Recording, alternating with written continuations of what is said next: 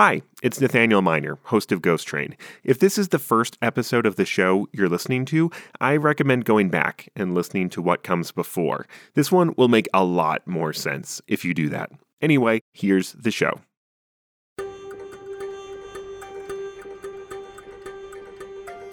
So far in this series, I've told you about how RTD built a huge rail system designed to mostly serve the suburbs and downtown Denver, home of the powerful leaders who made fast tracks happen. But that rail system, it mostly neglected the rest of Denver.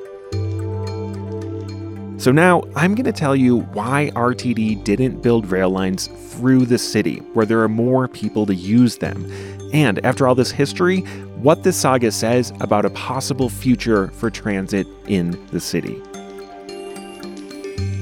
Before we really get into that, though, we need to look at how Denver solved its transportation issues in the past, and how each of those solutions can create new problems.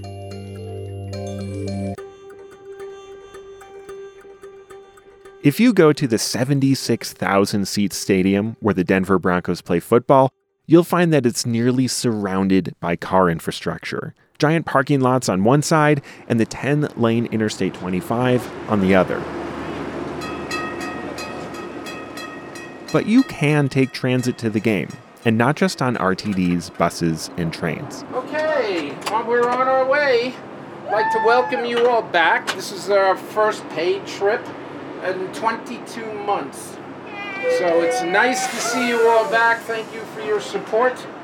Um, Last fall, I hopped on board an antique trolley car on the edge of downtown Denver.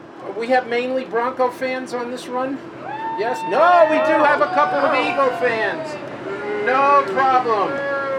No problem. Well, it's no problem for us, though. If we lose, you guys have to walk back. I'm sorry. No, no, just kidding.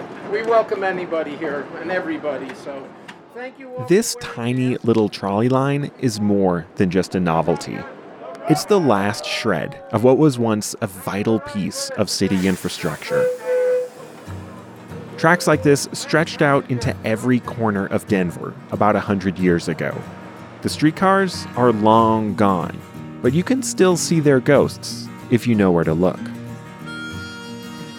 People often think that Denver is a car city, but actually it's older than the car. Ryan Keeney studied the city's streetcar system in graduate school at the University of Denver. We took a walk last fall through an old neighborhood south of downtown. Cars didn't really start picking up steam until like the 1910s, 1920s. But Denver was, I believe it was incorporated in the 1860s. And no one, there was no cars back then. And so, how did people get around? I mean, eventually the city started to grow beyond the point where walking was practical for everything. So people had to get around faster. And the way they did that in the early 1870s, they built streetcars.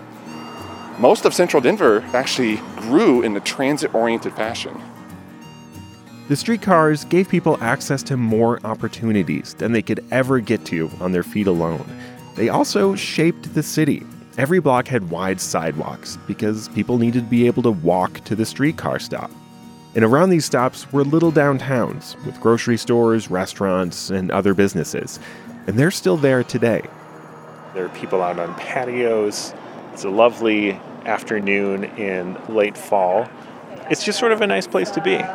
Yeah, and so what inspired my graduate research on this actually, I had moved to Denver six years ago to attend University of Denver, and I was riding my bike through the Platt Park neighborhood. It's this residential neighborhood, largely residential character. And then out of nowhere, you start to get all these nice, you know, old commercial buildings, and it's like, wow, this is like a nice little small town main street. That's really nice. I wish I grew up in a place like this. There was a lot that streetcars couldn't do, like move people out of the city to the mountains. So when cars came along, Denverites bought them. Now, they could quickly get across town faster than a streetcar ever could take them, or they could drive out to the country and find solitude. By the 1950s, it was cars and not streetcars that were shaping growth.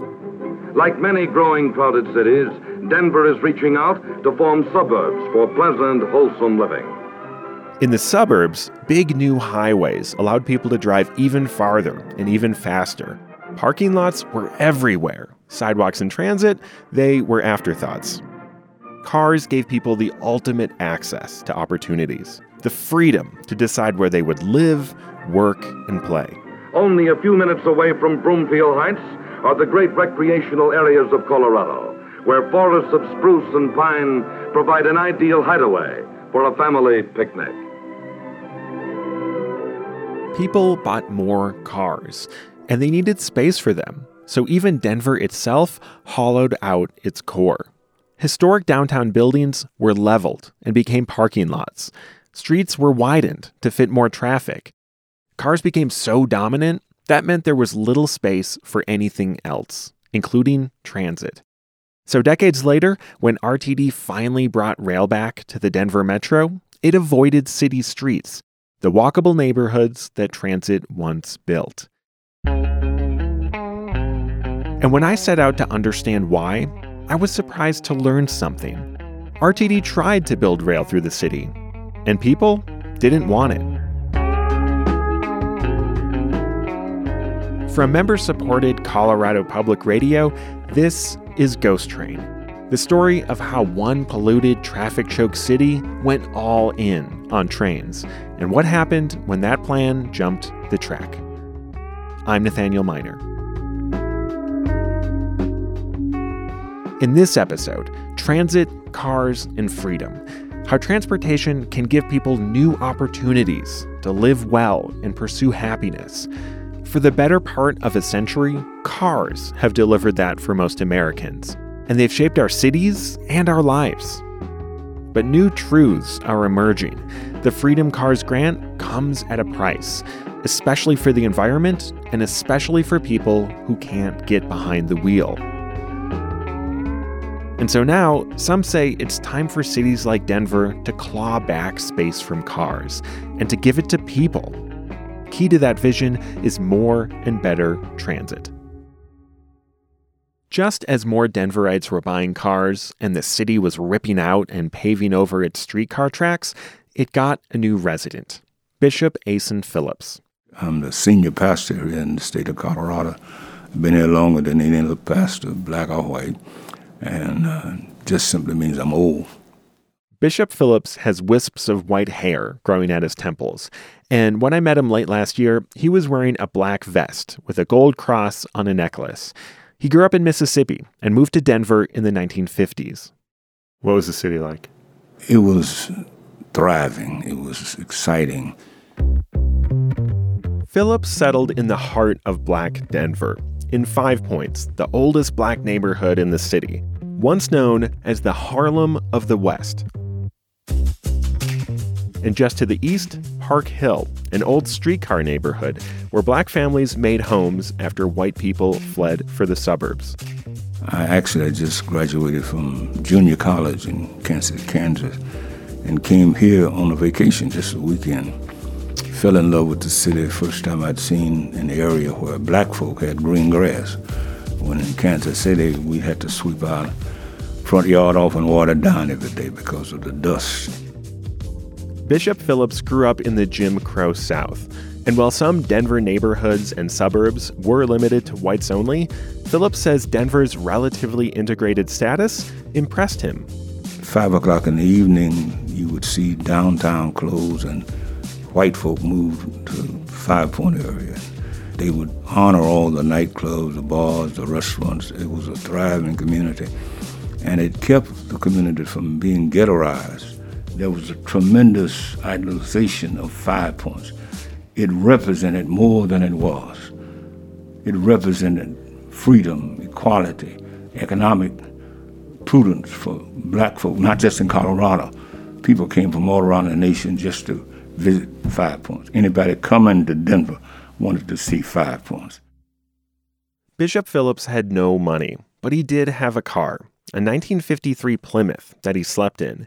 And after he got on his feet and met his wife, he began pastoring churches in the two neighborhoods. He became a community institution. Through all that, cars have always been important to him. When I met him last year, he had four aging luxury sedans in his driveway, including a Rolls Royce. Do you just have the four? the four cars? I had six. I knew it. This man loves cars because he remembers what life was like before he got one. I rode on them raggedy streetcars in Kansas City. Uh, they had them all over everywhere. But they made more noise, created more dust, more traffic, more disruption. Unlike someone like Ryan Keeney, Bishop Phillips does not romanticize streetcars at all. And it's not just that they were uncomfortable. In his experience, transit was segregated and racist. You see, whether it was a bus or a streetcar, you, if you're black, you got to get back. You still couldn't sit down. Mm-hmm. And so a car was freedom. You, you, you could go where you want when you want. It's your car. I don't care how ragged it is, how many dents in it you washed it, because it belonged to you. On a streetcar or a bus, Bishop Phillips was forced to sit in the back and could only go where it took him. With a car in his life, he was in the driver's seat. By the 1980s, Bishop Phillips had moved his main church out of Park Hill, but he still had strong connections to his old neighborhoods. He would preach on the bed of a truck in Five Points once a month. And it was during this time that Denver got another new resident, Deborah Baskett. She was a young transportation planner for RTD. Now she has silvery hair and a sharp smile. In the 80s, her job was to help pave the way for RTD's first ever light rail line.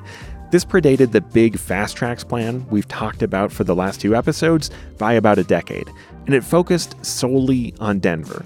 They wanted to put it through Five Points and Park Hill, and that excited Deborah. I think we were at a place in time where RTD and planners realized things were changing and that community driven projects were more important than just moving cars. Because while Bishop Phillips loved cars, by the 1980s, the United States had developed a very racist track record when it came to building roads for those cars. New highways split apart minority neighborhoods across the country, displacing thousands of residents and causing urban blight.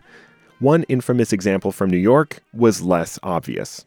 Bridges, underpasses were built so buses could not fit under them, so that marginalized people were not going to be able to use that highway to get to jobs and access to services.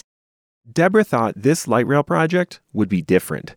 She thought it would help residents access more opportunities like jobs and services and she thought the train might act like the streetcars of Denver's past by attracting more economic growth in these walkable neighborhoods, places where you didn't need an expensive car. The train would be available to anyone who could afford the fare. It would link Five Points with Park Hill and connect both neighborhoods with jobs downtown. The tracks would run down Martin Luther King Jr. Boulevard, a leafy street with wide sidewalks on both sides. And if that all sounds great, Bishop Phillips saw it much differently. When you first heard that they wanted to do Martin Luther King, what did you think of that? I understood that they were aiming at destroying the image of the black community. It wasn't just a careless thought. They had been systematically planning for the last 30, 40 years how do we get black folk out of this economic pocket? Bishop Phillips organized the neighborhoods against the train. Residents worried it would reduce property values, cost parking spaces, and otherwise hurt the pleasant feel of this neighborhood that black families had worked for years to create and maintain. They really spoke with one clear voice on that. People turned out in the greatest numbers that I'd seen during the planning, and they said, Don't create another side of the tracks condition for us. By the early 90s, Deborah and RTD did what so many highway builders of decades before didn't do. They backed down. They ended this line in five points. RTD recognized that Park Hill did not want a train.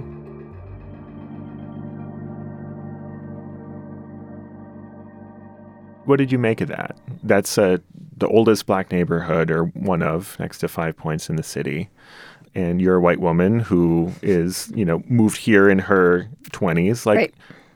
how, how are you thinking about this? You know, I, I think we were all pretty naive at that time. Now, if I were to introduce myself in certain forums, I would certainly acknowledge my color and my gender. We were just out there being transportation planners. And even though it was a different community makeup than I was used to in my little suburban world, I, honestly, this is, might sound flippant, but I, they just seemed like people that cared about their communities to me. I think RTD made the right decision to back off from that. Park Hill residents had grown used to their neighborhood being a certain way. A train probably would have been useful there, but they didn't see it as an opportunity. They saw it as a disruption and a threat. Because there's only so much space on city streets, and in Denver, those streets were for cars. As RTD started to develop fast tracks, Denver's cultural commitment to the freedom of cars shaped the plan's ambitions. Did RTD have any appetite for projects that would force people to get out of their car? I don't think so. I think it was very much provide a better option that was faster, more reliable, comfortable, and people would ride it. And that's what RTD tried to do with fast tracks. In the early 2000s, more and more people were realizing that expanding highways was creating more problems. Because here's the thing the roads we drive on are expensive. As much as Coloradans have spent on fast tracks, we've spent a lot more on roads. And researchers say bigger roads can encourage more people to drive on them, which just makes traffic and air pollution worse. To try to solve the highway problem, RTD put its fast tracks lines in the suburbs, where there was more space, where they'd be less disruptive, and where they'd give commuters an alternative to clogged highways. But in doing so, they neglected the city streets that were literally built around transit, around streetcars, more than 100 years ago. Mark Imhoff is another former RTD planner. He's retired now, with a few days of stubble on his chin when I met him last year. And he says it's those city streets where transit can be the most effective. To me, part of the trick is to have a system such that a family only needs one car. Or maybe some don't need any. When my son lived in Chicago, he didn't have a car, and if he needed a car, he rented one for the weekend. Fast Tracks, this multi billion dollar transit investment, it was built for people with cars. Driving is the only practical or safe way to get to some rail stations. And some of the new transit oriented apartments and offices near those stations, they're being built with giant parking garages. Far from giving passengers freedom from a vehicle, Mark says this rail system and the developments around it still encourage people to drive yeah, you might take the train to work, but it's a lot easier to do everything else by car. Mm-hmm. And people use it for other things, but I don't know if you ever look at night or midday, there's hardly anybody on the trains. So now Denver is left with a conundrum. Hard to reach pockets in the suburbs have really good transit service. Well, in some of Denver's walkable city neighborhoods built around transit, buses only come once or twice an hour. It's very interesting. It's really frustrating, too. As I can tell you, as a retired guy now, 30 years ago, I had hoped for a better system to retire into. Mark says Fast Tracks is pretty good at what it was designed to do to get suburbanites downtown. But he says now is the time to start building a better transit system in the city. It's tough, but other cities have built rail, like Seattle, Minneapolis, and even car crazy Houston. Because from a climate perspective, cars are not the future. Transportation accounts for nearly a third of all carbon emissions in the state. That's more than any other sector, even power generation and oil and gas drilling. Scientists say even a big shift to electric cars won't do enough to reduce emissions.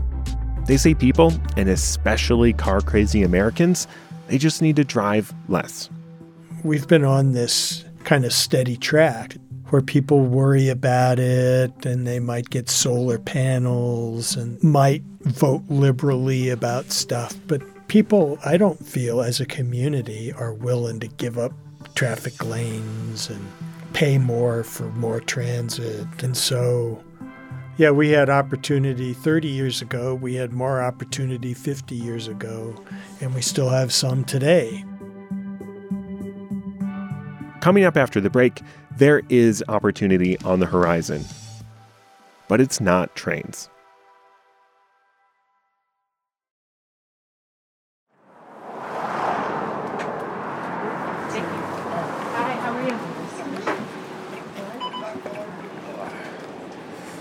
Okay, uh, introduce yourself for me.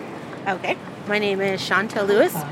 I serve on the board for the Regional Transportation District, um, District B, and we're on the 15. And what is the 15 to you? The, 15, the 15 is my daily commute. Um, it's my favorite bus. It's actually, um, when I was looking to purchase a house, I made sure to purchase my house on a line that had a lot of frequency, and the 15 is one of them. So I love it. It's a great ride. Like, that guy has a guitar. He's playing the guitar. Shontel Lewis has been riding RTD's buses for a long time. She's a 30 something now, with stylish glasses and a big smile. And she's the only black member on RTD's 15 person elected board.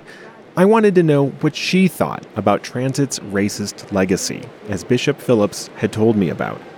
When I think about his comment, gosh, I get that. I get, like, we talked about that in high school that we didn't want to be the poor kids on the bus. And I get people wanting the freedom, right, to travel where they want to, where they want to at any time. Shontel grew up in Five Points, one of Bishop Phillips' old neighborhoods. And she says she was that poor kid on the bus. Her mom didn't have a car, and she was embarrassed by it. The commute to school took hours.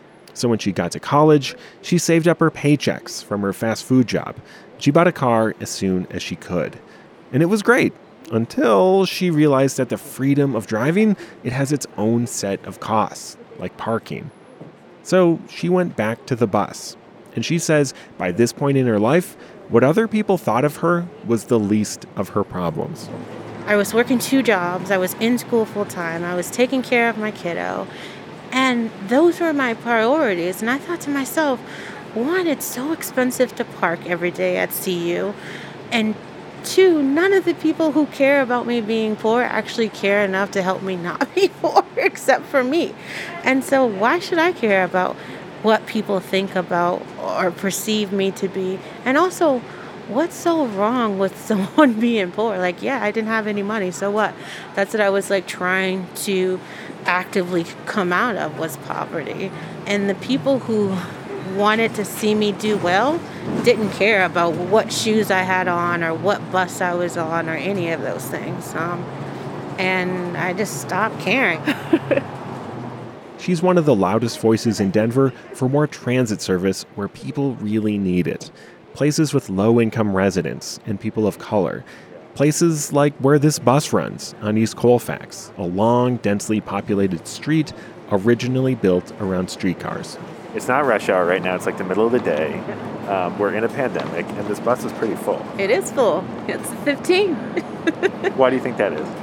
Because there are folks during this pandemic who depend on transit, right? There, there are many people who have had the luxury of being able to work from the comforts of their homes, um, and myself included.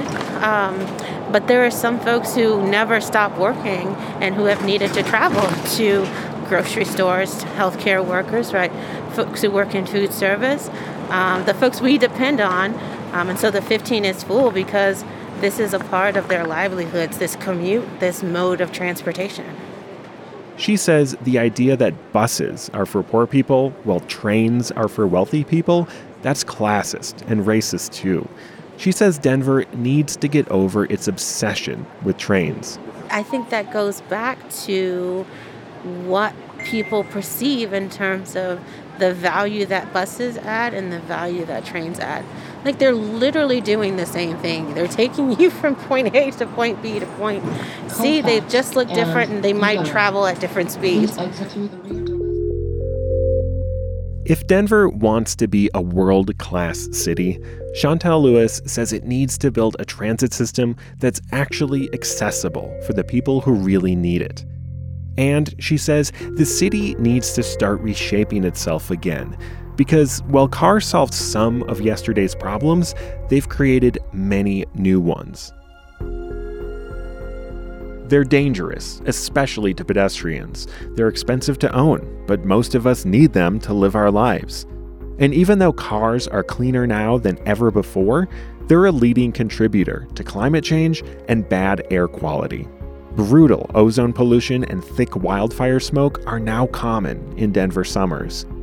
Electric vehicles will help with that, but they're still very expensive, and the highways they use still take up a lot of space. EVs won't solve traffic. Shontel says the solution is to change how our city is built and how we move through it.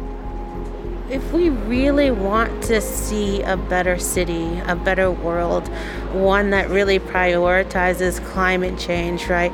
Really prioritizes the impacts on our city that we we have to change. Denver, like other cities across the world, has transformed many times in the last 150 years, from a walking city to a transit city to a car city. Some cities, and especially in Europe, they've transformed again into places that more equally balance cars with walking, biking, and transit. Shontel Lewis says it's time for that to happen here.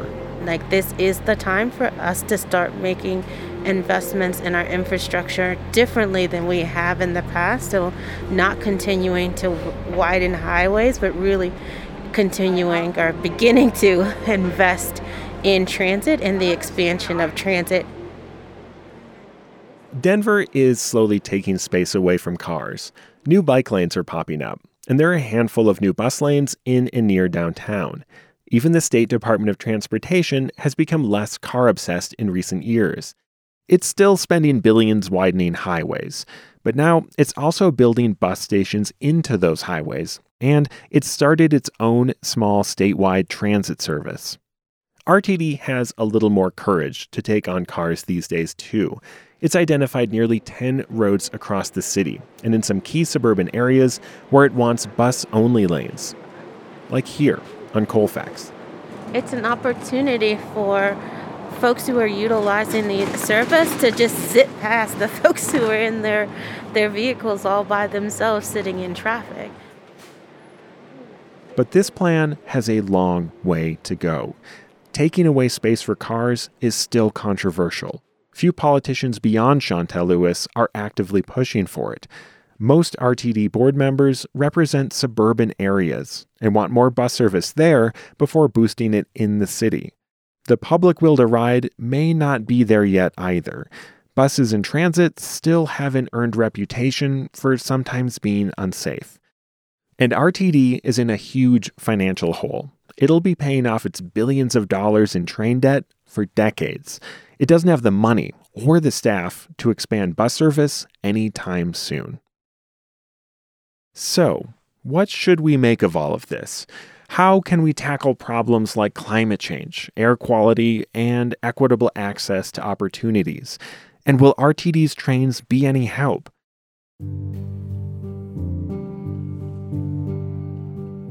Well, here's what I've learned, both through reporting this series and since I started riding them almost eight years ago. When Cal Marsella first envisioned Fast Tracks, he built it as something that could help commuters escape traffic. He offered a vision of transit that tried to give everyone freedom, their cars, and a train ride. The Denver area has been growing like crazy for the last decade as these train lines have opened. They have incentivized some transit friendly growth, but for the most part, governments here keep prioritizing the car by expanding highways, which increases urban sprawl. So air quality and traffic problems just get worse. If we really want to make a dent in those problems, we need to do more than change how we move. we also need to change how far we need to move. And that means we might have to change what our communities look like to be less like a suburb and more like a city. And I'm not talking about some luxury condos downtown on top of big parking garages. I'm talking about more affordable homes built in walkable places where you don't need a car to access everything in your life work, school, and the grocery store. It means taking space away from cars and putting more resources into walking, cycling, and transit to make those easier and safer. It means using the bus to get to a trailhead or a ski slope. It means a deep overhaul in what we build and how we live. Buses and trains will never be able to go as many places as a car can, but they shape our world in a way where you don't need to go as far. And that type of world has its own kind of freedom.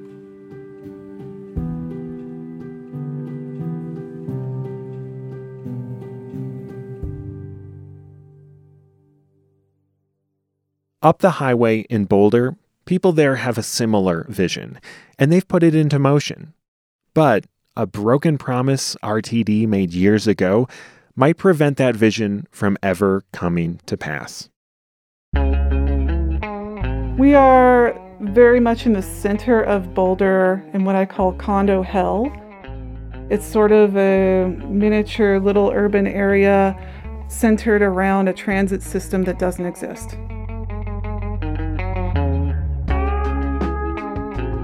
Next time, in our final episode, the story of the ghost train itself.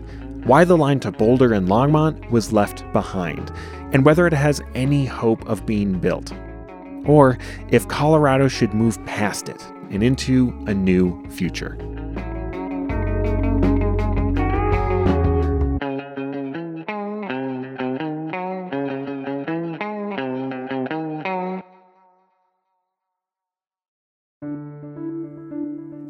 It's Nate.